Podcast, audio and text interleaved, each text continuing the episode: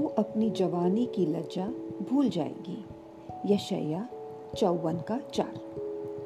क्या आप लगातार वो गलत कार्य जो बीते वक्त में आपके द्वारा हुए, उस अपराध बोध में अब भी बने हुए हैं? क्या वह दुष्ट जिसने आपको पाप करने के लिए उभारा, क्या वह आपको लगातार आपके अपराधों को याद दिलाता है? क्या आपके विचार आपकी निंदा करते हैं? और आपको बार बार शर्मिंदा करते हैं। यहोवा यूँ कहता है, डरो मत, आपको लज्जित नहीं किया जाएगा।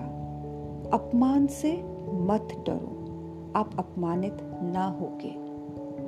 हमारा नवीनीकरण, हमारे विश्वास, हमारी अपनी ताकत या पुनर्जन्म की क्षमता से नहीं होता है, बल्कि यह ईशु से होता है।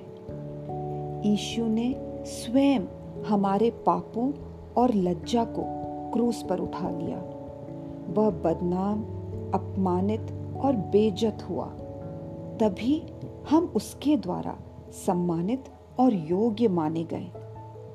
तो उन लोगों के लिए कोई दंड नहीं है जो मसीह यीशु में हैं, क्योंकि यदि पुत्र ने आपको दोष और लज्जा से मुक्त किया है तो आप बिल्कुल स्वतंत्र हैं।